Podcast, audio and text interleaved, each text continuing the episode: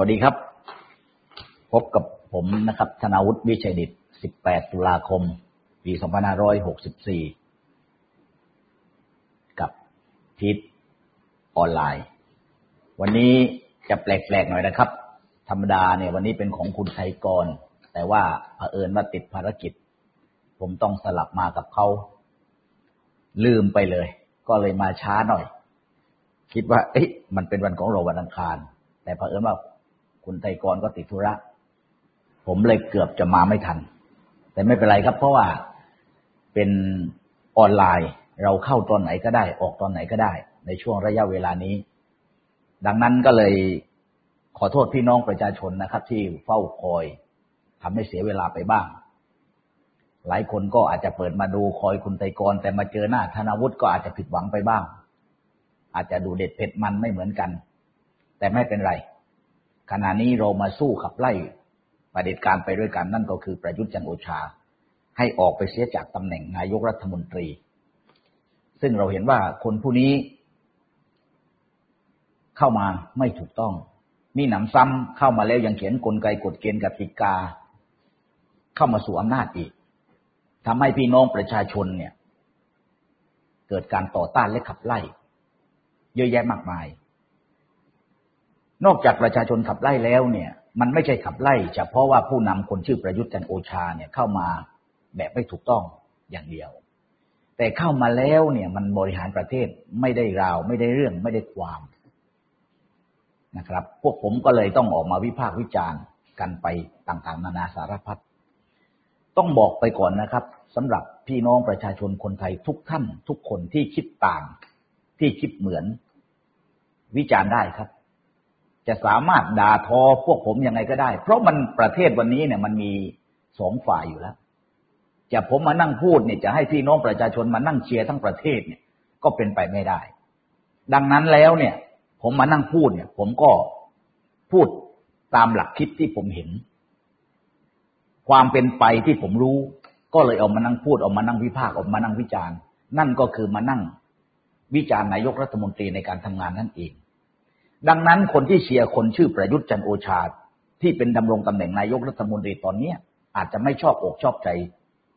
ผมและคณะที่มาวิพากษ์วิจารณ์ ตัวผู้นำที่ท่านเชียร์อยู่ สามารถวิพากษ์วิจารณ์ด่าได้ครับติติงได้ ผมยอมรับ ตรงไหนที่วิจารณ์มากไปเกินเลยเกินไป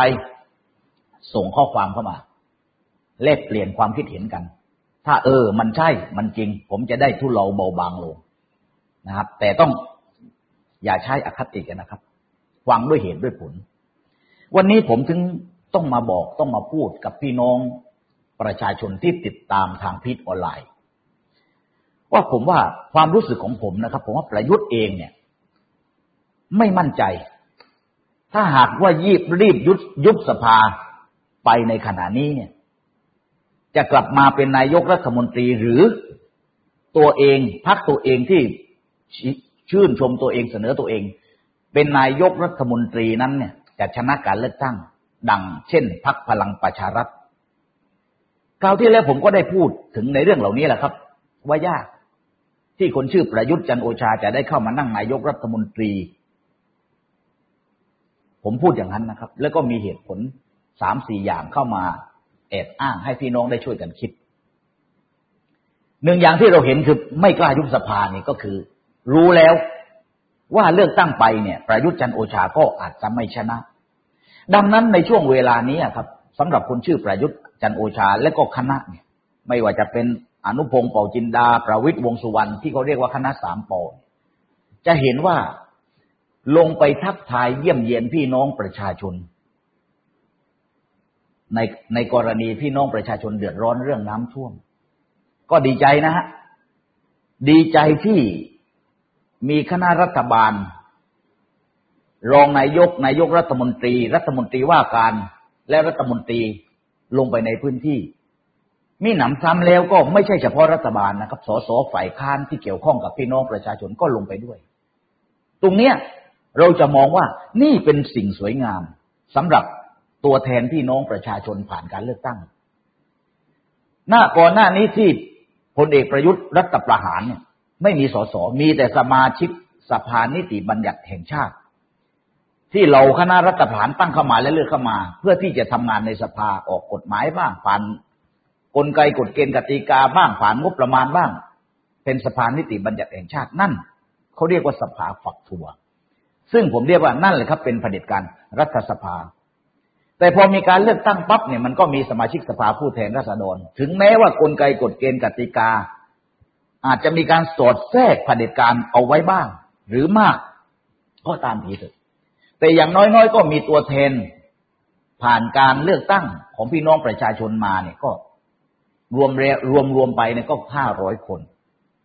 จากปฏิริษด้วยนะครับ แล้วก็จากเขตเลือกตั้งด้วย ดังนั้นตรงนี้ผมถึงเห็นว่าเมื่อพี่น้องประชาชนเดือดร้อนเนี่ย ก็จะมีทั้งรัฐบาลและฝ่ายค้าน ไปเยี่ยมเยียนพี่น้องประชาชน ก่อนหน้านี้ที่มีสมาชิกสภานิติบัญญัติแห่งชาติ มาจากการลากตั้งมาจากการรัฐประหารของคนชื่อประยุทธ์จันโอชา แล้วก็ตั้งคณะเข้าไปในสภาเนี่ยไม่มีสมาชิกสภานิติบัญญัติแห่งชาติคนใดนะ ผมไม่เคยเห็นข่าว ไปช่วยเหลือเยียวยาพี่น้องประชาชนขณะนี้แม้แต่มีการเลือกตั้งแล้ว พี่น้องประชาชนเคยเห็นสวมั่งไหม ในขณะที่พี่น้องประชาชนเดือดร้อนเรื่องน้ำท่วม มีสวคนหนึ่งคนใด มีความแสดงความคิดเห็น หาเครื่องใช้อุปโภคบริโภค ไปแจกจ่ายกับพี่น้องประชาชนในพื้นที่บ้างไหม ไม่มีนะครับ เพราะเขาไม่ได้ยึดโยงกับประชาชน เมื่อสวเหล่านี้เมื่อสภานิติบัญญัติแห่งชาติ ตั้งมาหลังจากการรัฐประหารไม่ได้ยึดโยงกับประชาชน เขาก็ไม่ใส่ใจ กับประชาชน ประชาชนจะเดือดร้อนแบบไหนอย่างไร เขาก็ไม่สนใจใยดีเห็นไหมครับ ไม่เคยเห็น ดังนั้นผมถึงบอกว่า ถึงแม้ว่าบ้านเมืองเนี่ยจะเป็นเผด็จการซ่อนรูป โดยมีพลเอกประยุทธ์จันโอชาสืบทอดอำนาจมา แต่อย่างน้อยๆ ก็มีตัวแทนของพี่น้องประชาชนในสภา เมื่อประชาชนเดือดร้อน จากโอทุกขภัยจากวาตภัยจากน้ำแรงน้ำท่วมอะไรต่าง ๆ พายุมา แล้วได้รับความเดือดร้อนจะมีสมาชิกสภาผู้แทนราษฎรเนี่ยครับ ไม่ว่าเป็นฝ่ายรัฐบาลหรือเป็นฝ่ายค้าน ลงไปช่วยเหลือเยียวยาดูแลความสุขทุกข์ของพี่น้องประชาชนในพื้นที่นี่เป็นสิ่งที่ดีอย่างหนึ่ง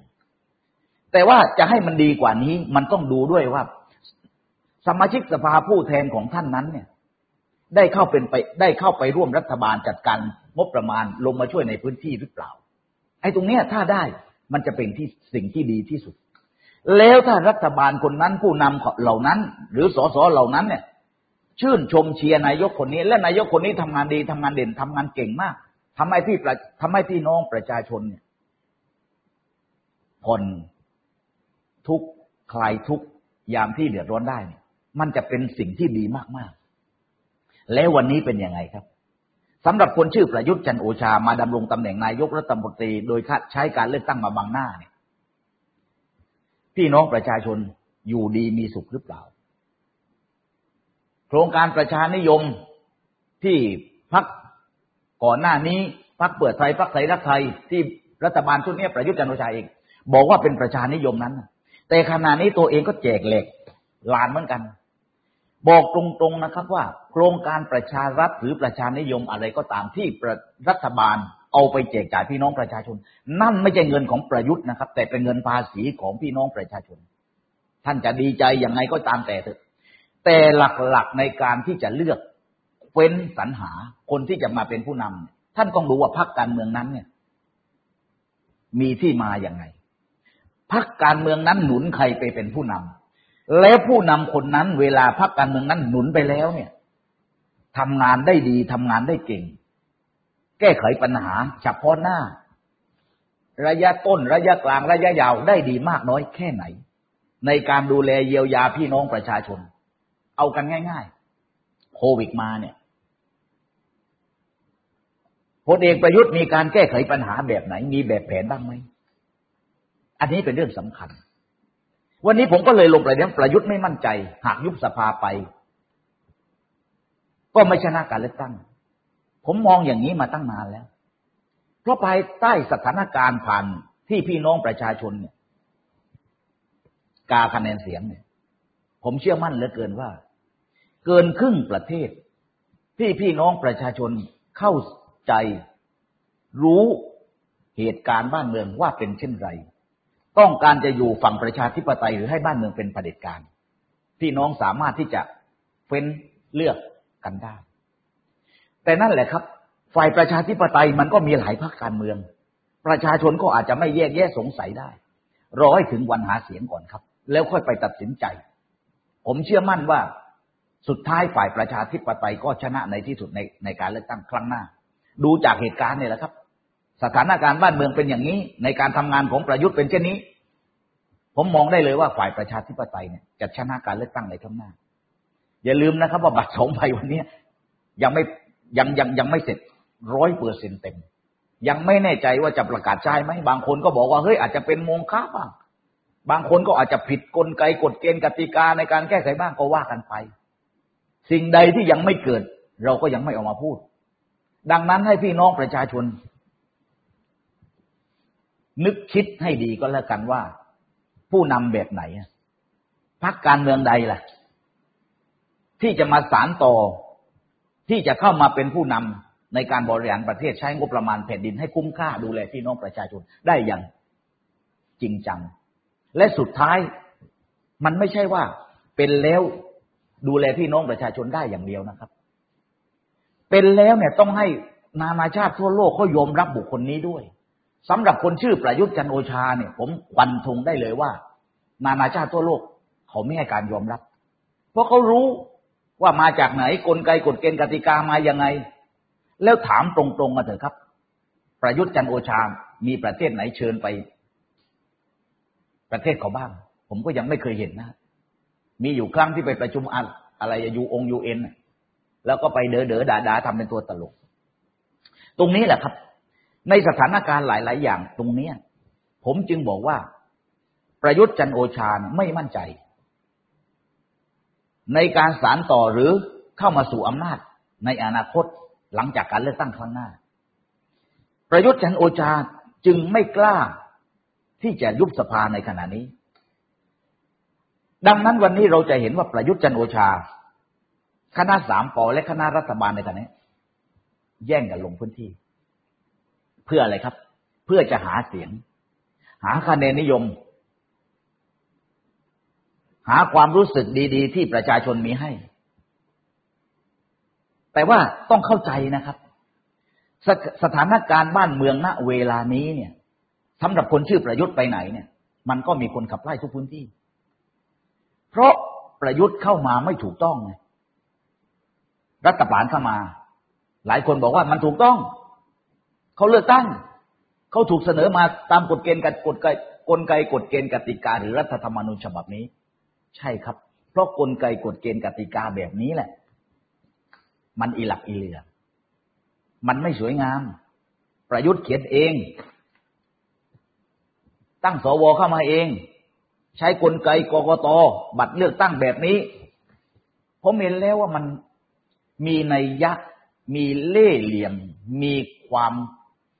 เฉยไฉช่อฉนในสายตาของผมนะครับ ในการเลือกตั้งที่ผ่านมา 24 มีนาคม ปี 62 แล้วก็สุดท้ายได้ประยุทธ์จันโอชามาเป็นนายกรัฐมนตรี ผมเห็นอย่างนั้น ต้องพูดไปอย่างนั้น แต่พอมาครั้งนี้ ประยุทธ์ทำงานไม่เข้าตาประชาชนนะครับ ดูตามโพยก็ได้ โพอีสาน โพในแต่ละพื้นที่ อีสานโพเนี่ยเขาให้คุณหญิงสุดารัตน์มาอันดับหนึ่ง พิธานมาอันดับสอง เห็นไหมฮะ ดังนั้นตรงนี้ ผลงานของประยุทธ์จันโอชาจึงไม่เข้าตาประชาชน เมื่อไม่เข้าตาประชาชนทำไงครับ ก็ต้องลงไปหาเสียงทำอะไรได้ทำหยิบอะไรได้หยิบ เพื่อที่จะเอาไปช่วยเหลือพี่น้องประชาชน แต่ดูสิครับ ลงไปในแต่ละพื้นที่เนี่ย ไม่ได้วางแนวว่าจะช่วยพี่น้องประชาชนอย่างไรเหมือนกับลงไปหาเสียงอย่างไรอย่างนั้น ซึ่งตรงนี้ประชาชนรู้ประชาชนเขาก็เห็น เมื่อประชาชนรู้ประชาชนเขาก็เห็นเนี่ยคะแนนนิยมของพลเอกประยุทธ์เนี่ยก็เฟ้นคว้างดังที่เราได้เห็นมาเนี่ยผมเชื่อมั่นนะครับว่าสำหรับคนชื่อประยุทธ์จันโอชาเนี่ย ความที่จะมาเป็นนายกรัฐมนตรีอีกผมว่ามืดนะอยู่ที่ว่าพรรคพลังประชารัฐจะเสนอหรือเปล่า ขณะนี้พรรคประหลัด อดีตประหลัดกระทรวงมหาดไทยก็เงียบๆไปแล้ว คุณสุชาติ พันเอกสุชาติจันทรโชจันทรโชติกุลซึ่งเป็นเพื่อนของคุณประยุทธ์จันโอชาเองเนี่ย ก็รู้สึกจะเงียบเพลาๆลงไป สถานการณ์วันนี้เนี่ย ประยุทธ์ก็ไม่กล้าไปพักใหม่ ประยุทธ์ก็ยังเคลือบแคลงสงสัยในตัวเลขาธิการพรรคพรรคเก่า คือพรรคพลังประชารัฐว่าจะเอาอยัางไงกันแน่ การเสนอนายกรัฐมนตรีต้องเสนอไปกี่คนข้างหน้าก็ยังไม่รู้ ทุกอย่างมันมืดมนไปหมดสำหรับพี่น้องประชาชน แต่ผมฟันธงว่าประยุทธ์ไม่ได้มาเป็นนายกเที่ยวหน้าอย่างแน่นอน ผมยืนยันอย่างนั้นนะครับ ดังนั้นวันนี้กรณีหนึ่งที่ประยุทธ์จันโอชา ประกาศบอกว่าหนึ่งพฤศจิกาจะเปิดให้คนต่างชาติเข้ามา โดยไม่มีการกักตัว หนึ่งธันวา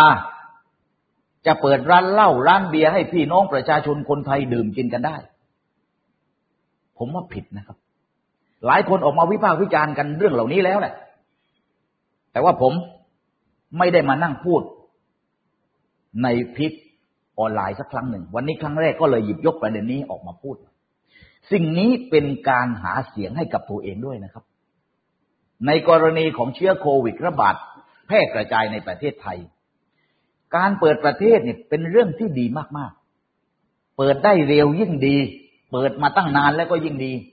เพราะอะไรครับ เพราะทำให้ต่างชาติทั่วเลขทั่วโลกเนี่ยเขาเข้ามาเที่ยวเมืองเที่ยวเมืองไทย สถานท่องเที่ยวก็จะได้รับนักท่องเที่ยว แล้วก็จะได้มีเงินจากนักท่องเที่ยวนี่แหละ เข้ามา ดูแลเศรษฐกิจภายในประเทศ ซึ่งขณะนี้เนี่ย ไม่ว่าจะเป็นสมุยภูเก็ตพัทยา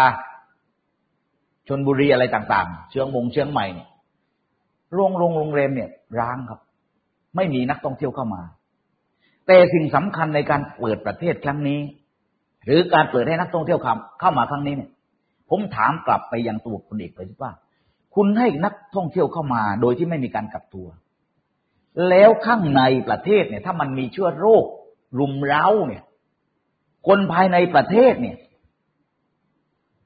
เขายังมาไหนไปไหนไม่ได้เนี่ย ถามว่าคนนอกประเทศเขาอยากจะเข้ามาไหมครับ คุณเปิดประเทศให้ได้ ว่าให้คนประเทศนั้นประเทศนี้สิบประเทศที่เข้ามา ไม่จำเป็นต้องประเทศใดครับ คนทั้งโลกครับ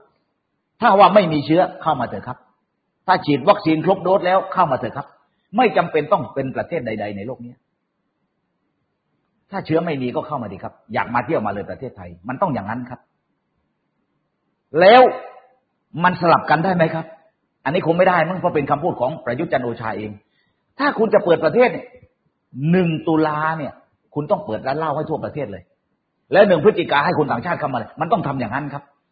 คนทั่วโลกที่จะมาเที่ยวในประเทศนี้ เขาจะได้มองว่าประเทศไทยติดเชื้อน้อย ประเทศไทย เชื้อไม่มี ประเทศนี้ปลอดภัย คนถึงต้องเข้ามาเที่ยว เพราะคนสามารถเข้าไปดื่มได้แล้วเนี่ยผมเชื่อมั่นนะครับว่า คนที่จะไปดื่มเหล้าเที่ยวสถานบันเทิงเหล่านั้นเนี่ยเขาก็มีการป้องกันตัวเอง ถ้ารู้ว่าตัวเองเสี่ยง ผมว่าไม่ไป ยกตัวอย่างนะครับ ม็อบที่ชุมนุมกันแต่ละครั้งเนี่ยผมไม่เคยมีเขาเรียกว่าคัตเตอร์ คนที่นำเชื้อเข้าไปติดในม็อบไม่มีนะครับ เพราะทุกคนมีระเบียบวินัยครับ ไม่ต้องการเอาเชื้อนี้ไปติดเพื่อนฝูงที่ไปไล่นายยกประยุทธ์จันโอชา นี่ความคิดวิชั่นวิสัยทัศน์ของนายกรัฐมนตรีคนนี้ ผมว่าก็ยังไม่เก่งนะไม่รู้แกจะคิดฐานยังไง แล้วเวลาเปิดมาแล้วเนี่ย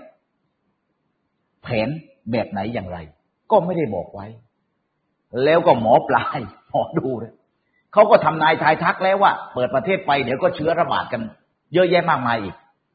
ตรงนี้เองครับ ผมถึงบอกว่า เราไม่เห็นเลยว่าแผนในการเปิดประเทศของคนคนชื่อประยุทธ์จันโอชา มีแผนอะไรบ้างทำไมคุณจะเปิดประเทศเนี่ย คุณไม่ทำในประเทศให้มันเรียบร้อยก่อนดีครับ เอาก่อนเลย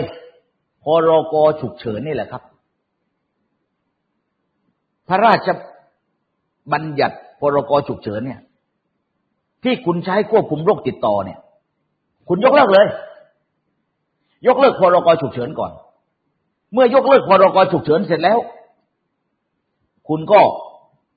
เปิดร้านขายเหล้าเต็มที่เลย ไม่มีเคอร์ฟิวเลย หลังจากนั้นดูระยะเวลากี่เดือน เปิดให้นานาชาติทั่วโลกเข้ามา ถ้ามันเชื้อไม่ระบาดจริงนะครับ เอาในประเทศก่อนครับ สิ่งสำคัญคือพรกฉุกเฉิน ประกาศให้ต่างชาติได้รู้ว่าประเทศนี้ ฟรีแล้วครับ ใครจะชุมนุม ใครจะไปไหน ใครจะมาไหน ใครจะอยู่กันยังไง ตามสบาย แต่เชื่อไหมครับว่าพรกฉุกเฉินเนี่ยประยุทธ์จันโอชา ใช้มาเนี่ย ไม่ได้ใช้มาเพื่อกำกับควบคุมโรคติดต่อนะครับ มีนัยยะทางการเมืองคือใช้มาเพื่อควบคุมกำกับ แม่เคยมาชุมนุมขับไล่ตัวเองต่างหากดังที่เราได้เห็นเห็นกัน ที่ผ่านผ่านมา ผมมองอย่างนี้นะครับ แต่คนอื่นจะมองเหมือนผมหรือเปล่า ผมไม่ทราบ ผมไม่รู้และไม่เข้าใจ แต่ผมพันธงตั้งแต่แรกแล้ว ว่าพรกฉุกเฉิน ควบคุมโรคระบาดในครั้งนี้ ที่พลเอกประยุทธ์ใช้ มันไม่ได้ใช้ควบคุมโรคระบาดอย่างจริงจัง แต่ใช้ควบคุม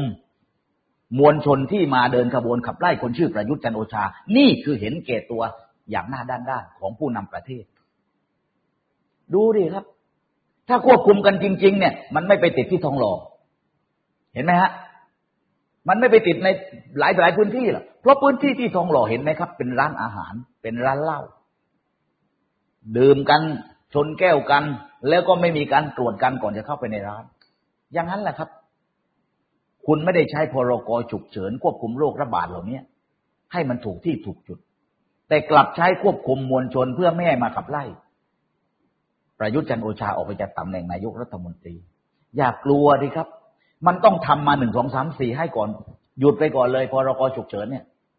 อย่าไปกลัวมวลชนไอ้นี่มันโรคติดต่อ คุณธรรมนัฐบอกไว้แล้วเนี่ยครับว่า ผู้นำหรือคนที่เป็นนายกรัฐมนตรี หรือพรรคการเมืองเนี่ยมันต้องมีคนรักคนเกลียด เวลาคนมาไล่นี่ก็ต้องลงไปคุยกับเขาดิครับ ถูกต้องครับ เรื่องนี้มันเป็นเรื่องจริงเมื่อลงไปคุยแล้วว่าเขาต้องการอะไร หนึ่งสองสามสี่ห้าตั้งคณะกรรมการดีที่ว่าดูที่ว่ามันได้หรือไม่ได้ตามที่พี่น้องประชาชนเขาเรียกร้องมาเขามาขับไล่ ขับไล่เรื่องอะไร เรื่องแก้ไขรัฐธรรมนูญใช่ไหมเรื่องประยุทธ์ ไม่มาไม่ถูกต้องใช่ไหมเรื่องเศรษฐกิจใช่ไหมเรื่องโควิดใช่ไหมก็คุณต้องไปดูดีว่าเขาขับไล่คุณเรื่องอะไร เพราะรัฐธรรมนูญนี้คุณเขียนมาเพื่อต้องการให้คุณสืบทอดอำนาจมาเขาถึงไล่ไงมันหลายหลายเรื่องหลายหลายราว มันต้องคุยมันต้องพูดนะครับ แม้แต่บางเรื่องที่เป็นเรื่องละเอียดอ่อน คุณก็ไม่กลับไม่สนใจใยดี กลับปล่อยให้มีคนมาขุดคุยคนพูดอยู่ตลอดเวลาทำให้บางองค์กรเกิดความเสียหายได้ ถ้าผู้นำประเทศไร้ค่าไร้ราคาไม่มีวิสัยทัศน์เหล่านี้ ดังนั้นตรงนี้ผมถึงบอกว่า ถ้าคุณจะเปิดประเทศ คุณต้องทำพรกฉุกเฉิน ยกเลิกไปก่อน อันดับที่สองทำในประเทศนี้ให้มันดีเสียก่อน ให้คนในประเทศนี้มีความมั่นอกมั่นใจว่าเอาเลยครับ เชื้อโรคระบาดไม่ติดแล้วถึงติดก็ไม่กลัว มียาอย่างดี มีวัคซีนอย่างดี ไม่ต้องกลัว แล้วหลังจากนั้นก็ให้ต่างชาติเข้ามา แล้วเข้ามาไม่จำเพาะเจาะจงว่าเป็นชาติใดนะครับ ทุกชาติทุกประเทศทั่วโลก มาเถอะครับ แต่ต้องวางกข้อกำหนด ให้ดีเสียก่อนว่าคนที่จะเข้ามาเนี่ยมันต้องปลอดภัยจากเชื้อเหล่านี้นะครับ แล้วเข้ามาโดยที่ไม่กักตัวฉีดยาวัคซีนครบโดสอะไรก็ว่าไป เนี่ยครับ มันเป็นสิ่งหนึ่งที่ จะทำให้ประเทศนี้เนี่ย นานาชาติทั่วโลกเขาเชื่อมั่นได้ แต่ถ้าทำกันอย่างนี้นะครับพอรกฉุกเฉินยังไม่ยกเลิก แล้วก็มีแนวโน้มว่าจะใช้ต่อเปิดกันไปเรื่อยๆเนี่ย ถึงพฤศจิกาธันวาเนอะครับ ที่ ต่อกันไป ตรงนี้ผมก็ไม่มั่นใจแล้วครับ นานาชาติทั่วโลกเนี่ยเขาก็ไม่มั่นใจแล้วเพราะมีกฎหมายพิเศษ อันเนี้ย ไว้ควบคุมกำกับ แล้วก็อย่างที่เห็นเห็นนะครับ มันกลับหัวกลับหางกันอยู่อะให้ต่างชาติมาแต่แม่เขาดื่มอันนี้แหละผมคิดว่าต่างชาติเวลาเขามาเนี่ยเขาเขาก็นักดื่มกันทั้งนั้นแหละครับ อย่างน้อยมีการสังสรรค์ ดื่มไวน์ดื่มเบียร์ดื่มเหล้าแอลกอฮอล์บ้าง แล้วถ้าเกิดเขาไม่ได้ดื่มเขาจะยังไง แล้วก็ไปเปิดให้ดื่มเหล้าเอาเดือนธันวา ผมคิดว่ามันมันผิดผิดแปลกแปลกความคิดความอ่านของผู้นำเนี่ย ผมคิดว่ามันใช้ไม่ได้เลยนะครับ ในสายตาที่ผมมอง ดังนั้นตรงนี้มันก็เลยมีการ ออกมาขับไล่กันอย่างมากมาย ผมจึงบอกว่านี่เป็นวิธีการแนวทางหนึ่งในการหาเสียงของคนชื่อประยุทธ์จันโอชานะครับ ในการเปิดให้นานาชาติทั่วโลกเข้ามา ในการเปิดจะให้ขายเหล้าดื่มเหล้ากันได้ ในเดือนธันวาวันที่หนึ่งเป็นการหาเสียงว่าตัวเองทำงานประสบความสำเร็จในการแก้ไขปัญหาโควิด แต่แบบแผนไม่มี คนติดกันเท่าไหร่ยังไม่บอก ผมเชื่อมั่นว่าสำหรับประยุทธ์จันโอชาวันนี้ แก้ไขปัญหาเนี่ย ไม่ได้ตรงจุด เกาไม่ถูกที่คัน หยิบโพยขึ้นมาอ่าน แต่ไม่ได้ดูก่อนให้ละเอียดว่าเฮ้ยอะไรมันสมควรอะไรมันไม่สมควรอะไรมันสมควรก่อน อะไรมันสมควรหลัง ถ้าคุณจะเปิดประเทศ อย่างชัดเจนก็พรกฉุกเฉินนะครับทำไมถึงไม่หยุดก่อน ผมเชื่อมั่นเหลือเกินว่าถ้าคุณประกาศยกเลิกพรกฉุกเฉินเนี่ย ความผ่อนคลายต่างๆ มันก็ มันก็ดีขึ้น อย่าไปกลัวสิครับ นักศึกษานิสิตมาไล่เนี่ย เขาไล่อยู่แล้วถึงมีพรกฉุกเฉินเขาก็ไล่ เพราะการไล่คุณเนี่ย มันที่มาของคุณน่ะ มันไม่ชอบ มันไม่ชอบทำอาจจะชอบใจคุณนะถามว่าถูกต้องตามกลไกกฎเกณฑ์กติการัฐธรรมนูญฉบับนี้ไม่ใช่รัฐธรรมนูญฉบับนี้ที่พวกคุณเขียนมานี่แหละ มันใช่คุณมาแบบนั้นมาตามรัฐธรรมนูญแบบนั้น แต่รัฐธรรมนูญอันเนี้ย พวกคุณก็เขียนขึ้นมาดัดแปลงขึ้นมา สอดแทรกไส้เข้ามา เพื่อต้องการมาสู่อำนาจ มีองค์กรอิสระเยอะแยะมากมายเห็นไหมครับปปชเอาคนของตัวเองเข้าไปนั่ง น้องนายกรัฐมนตรีชี้แจงบัญชีทรัพย์สิน หลายๆเรื่องหลายๆราว เงินเข้าออกอย่างไรก็ไม่ตรวจสอบกันให้ละเอียดก่อน สุดท้ายก็กลายเป็นว่า ไม่ได้จงใจ นาฬิกาเพื่อนแหวนแม่ต่างๆเป็นต้นเหล่านี้ครับ เยอะแยะมากมายที่พวกคุณเขียนรับรองเอาไว้ เพื่อที่จะได้ ฟอกขาวให้กับตัวเองและพวกพ้อง แต่สำหรับข่วยตรงข้าม โดนหมดนะครับ กรณีแบบนี้แหละครับ อย่างน้องของพลเอกประยุทธ์เหรอครับ ถ้าโดนแบบนี้ ในคนกับคนพรรคเพื่อไทยป่านนี้ก็โดนตัดสิทธิทางการเมืองไปแล้วธนาธรโดนอะไรมาแล้วครับ เห็นกันชัดๆนะนิดๆหน่อยๆฝ่ายตรงข้ามโดนหมดแต่ฝ่ายเดียวกัน ที่พวกคุณตั้งเข้าไป ตรวจสอบ มันตรวจสอบคนทั้งประเทศแล้ว ไม่ว่าเป็นจะเป็นปปชอะไรต่างๆ สารพัดมันตั้งขึ้นมาเพื่อจะตรวจสอบคนทั้งประเทศ ทุกฝ่ายไม่ว่าฝ่ายไหน แต่ว่าฝ่ายตัวเองเนี่ยมันไม่มีผิดฝ่ายเพื่อนนี่ฝ่ายตรงข้ามมันผิดหมด ตัดสิทธิทางการเมืองหมด ตรงเนี้ย ผมจึงบอกว่า ความไม่เป็นธรรมเหล่านี้ทำให้พี่น้องประชาชนข้องใจและสงสัย จึงออกมาขับไล่คนชื่อประยุทธ์จันโอชา และผมมั่นใจเหลือเกินว่า ไม่มีทางที่จะชนะการเลือกตั้ง ครั้งต่อไปได้ ทุกสิ่งทุกอย่างที่ผมพูดมาเนี่ย เป็นการหาเสียงของคนชื่อประยุทธ์จันโอชาแทบทั้งสิ้นที่ทำมาทุกเรื่องครับ ไม่ว่าจะเป็นเรื่องเปิดประเทศ ไม่ว่าจะเป็นทำทุกสิ่งทุกอย่างลงไปในพื้นที่ ไม่ว่าจะเป็นเรื่องประชานิยมที่เอาเงินไปแจกจ่ายพี่น้องประชาชน ไม่ว่าจะไปดูแลพื้นที่ในแต่ละวันทุกวันเนี้ยผมว่าเป็นเรื่องที่ดี ที่มีข้าราชการมีผู้นำเนี่ย ลงไปดูแลพี่น้องประชาชนลงไปแล้วก็ต้องสั่งการให้ชัดเจนนะครับ ไม่ใช่ลงไปแล้วแล้วก็ เกณฑ์นักเรียนมา เกณฑ์คนมา เพื่อที่จะชื่นชมตัวนายกรัฐมนตรี เอากันเป็นธรรมชาติครับ ถ้าจะรอรับรายงานจากผู้ว่าจากนายอำเภอ จากชาวบ้าน มันก็ต้องคุยกันให้ชัด โดยที่ไม่ต้องเอานิสิตนักศึกษานักเรียนมาเกณฑ์มา มารับนายกรัฐมนตรี ไปแล้วก็ต้องไปบอกว่าพอท่วมอย่างนี้จะแก้ไขยังไงจะเยียวยาเขายังไงจะช่วยเหลือเขายังไงจะป้องกันยังไง มันต้องมีแผนมีอะไรก่อน แต่นี่ไปก็หาเสียงหาเสียงเสียก็กลับหาเสียงหาเสียงเสร็จแล้วกลับ ทุกสิ่งทุกอย่างที่ทำวันวันนี้ครับ กลัวว่าตัวเองจะสอบตกในครั้งหน้า กลัวจะไม่มีคะแนนเสียงอย่างท่วมท้นและเข้ามาเป็นนายกรัฐมนตรี จึงทำเรื่องเหล่านี้ อยู่ตลอดเวลาโดยระยะนี้ ดังนั้นผมจึงมองว่า ประยุทธ์เองณวันนี้ ไม่มั่นใจอย่างแน่นอน เลยไม่มีการยุบสภาในช่วงเวลานี้ และไม่กล้าที่จะยุบสภาณเวลานี้ เพราะกลัวแพ้การเลือกตั้ง แล้วไม่ได้นั่งนายกในครั้งต่อไป ผมเชื่อมั่นว่า 31 ตุลานี้ จะมีพี่น้องประชาชนมามากมายขับไล่ประยุทธ์จันโอชา ผมก็ว่าจะไปด้วยนะครับ ไปร่วมสักคนหนึ่งเอาเถอะครับ ประยุทธ์ไม่ไป เราก็ไปครับ ไปไล่ประยุทธ์กัน ในวันที่มีนัดชุมนุมขับไล่คนชื่อประยุทธ์จันโอชา ผมไม่ได้มายุยงปลุกปั่นนะครับ แต่ผมมาบอกว่า ในเมื่อคุณทำงานไม่เป็น ในเมื่อคุณทำงานไม่เก่ง คุณทำงานไม่ได้ แก้ไขปัญหาไม่ดี แก้กันปัญหาไม่ได้ แล้วที่มาที่ไปของคุณ มันไม่ชอบทำจริง ๆ ก็เชิญออกไปตั้งนานแล้วแต่คุณไม่ยอมออก มันจึงต้องมาบอกกันอีกครั้งว่าไปได้แล้ว ในเมื่อคุณไม่ไป คนก็ต้องออกมาไล่ ในเมื่อคุณไม่รับฟังความคิดเห็นของพี่น้องประชาชน ในเมื่อคุณไม่ฟังประชาชนเขาก็มาไล่สิครับ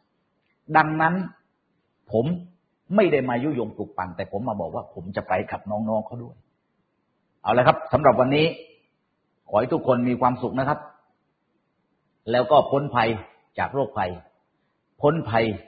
จากอุทกภัย น้ำอะไรต่างๆ ขอให้พ้นไป แล้วก็ปัดเป่าเอาเผด็จการไปกับน้ำด้วยสำหรับวันนี้ก็ไว้เพียงเท่านี้ครับ สวัสดีครับ